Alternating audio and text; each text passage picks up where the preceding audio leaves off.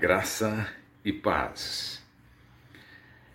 Nosso tema é recomeçando nossa paternidade espiritual. Está baseado em 1 Coríntios, capítulo 4, versículo 15, onde Paulo diz assim: Ainda que vocês tenham tido muitos instrutores na fé, eu vos gerei, porque vocês são meus filhos. O nosso assunto é paternidade espiritual.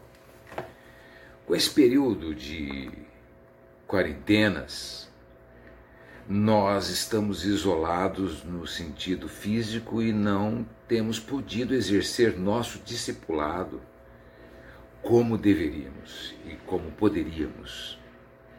Mas é tempo de recomeçar nossa paternidade, o nosso compromisso de gerar e cuidar de filhos para Deus. A Bíblia diz em João capítulo 3, quando Jesus evangelizou Nicodemos, um dos principais dos fariseus da época, que aquele que é nascido da carne é carne, ou é carnal, é terreno, é mortal, e aquele que é nascido do Espírito, o Espírito do Senhor, é espírito, é espiritual. Ele reforça isso em 1 Coríntios capítulo 3, versos 1 em diante, e finalzinho do capítulo 2 também, de primeira carta aos Coríntios. Filhos são gerados por pais. Normalmente geramos um filho de cada vez, com raríssimas exceções, gêmeos, trigêmeos. Mas filhos são gerados por pais, biologicamente falando, que cuidam deles, usualmente a maioria dos pais que geram, cuidam. E nós temos a responsabilidade de gerarmos filhos para Deus.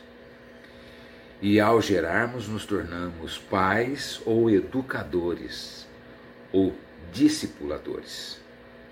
Portanto, pais geram e pais cuidam. Agora, as pessoas nascem como? Espiritualmente falando. Elas nascem pela pregação do Evangelho, pela proclamação das boas novas. A Bíblia diz que a fé vem pelo ouvir, o ouvir da voz humana, inclusive, que prega o Evangelho completo, bíblico, genuíno e continua pregando toda a palavra ou todo o conselho de Deus. Um pai ou uma mãe espiritual é aquela pessoa que não somente fala, prega, mas acompanha e, sobretudo, dá testemunho de vida. Sua vida é um exemplo a ser seguido.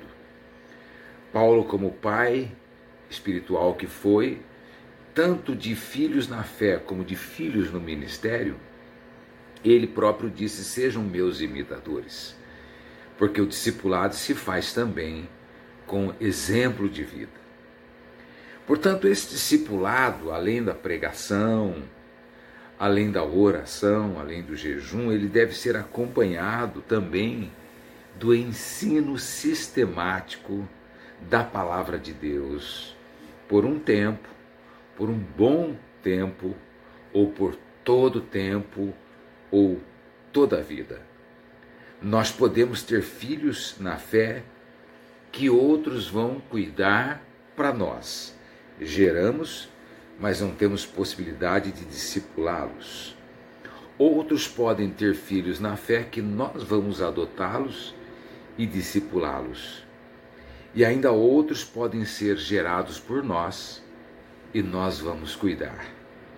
O importante é que ninguém fique sem ser gerado e discipulado.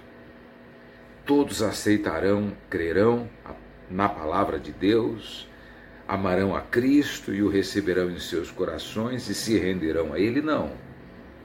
Mas a Bíblia diz: lance o teu pão sobre as águas. A Bíblia ensina-nos a parábola do semeador. E a palavra de Deus em Cristo, por meio de Cristo, é, nos evangelhos, final dos evangelhos, através do Cristo ressuscitado, nos dá uma ordem expressa: vão, façam discípulos, batize-os. Façamos assim. Não há outra maneira de termos igrejas saudáveis, crentes saudáveis, ministérios saudáveis, vida espiritual equilibrada, bom senso, a não ser por meio do discipulado. Não importa se você tenha 50 anos de conversão, você precisa continuar sendo discipulada.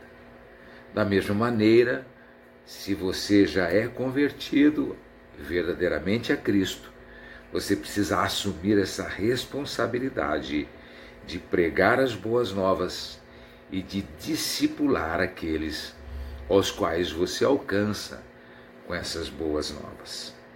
Faça isto e terás um tesouro nos céus.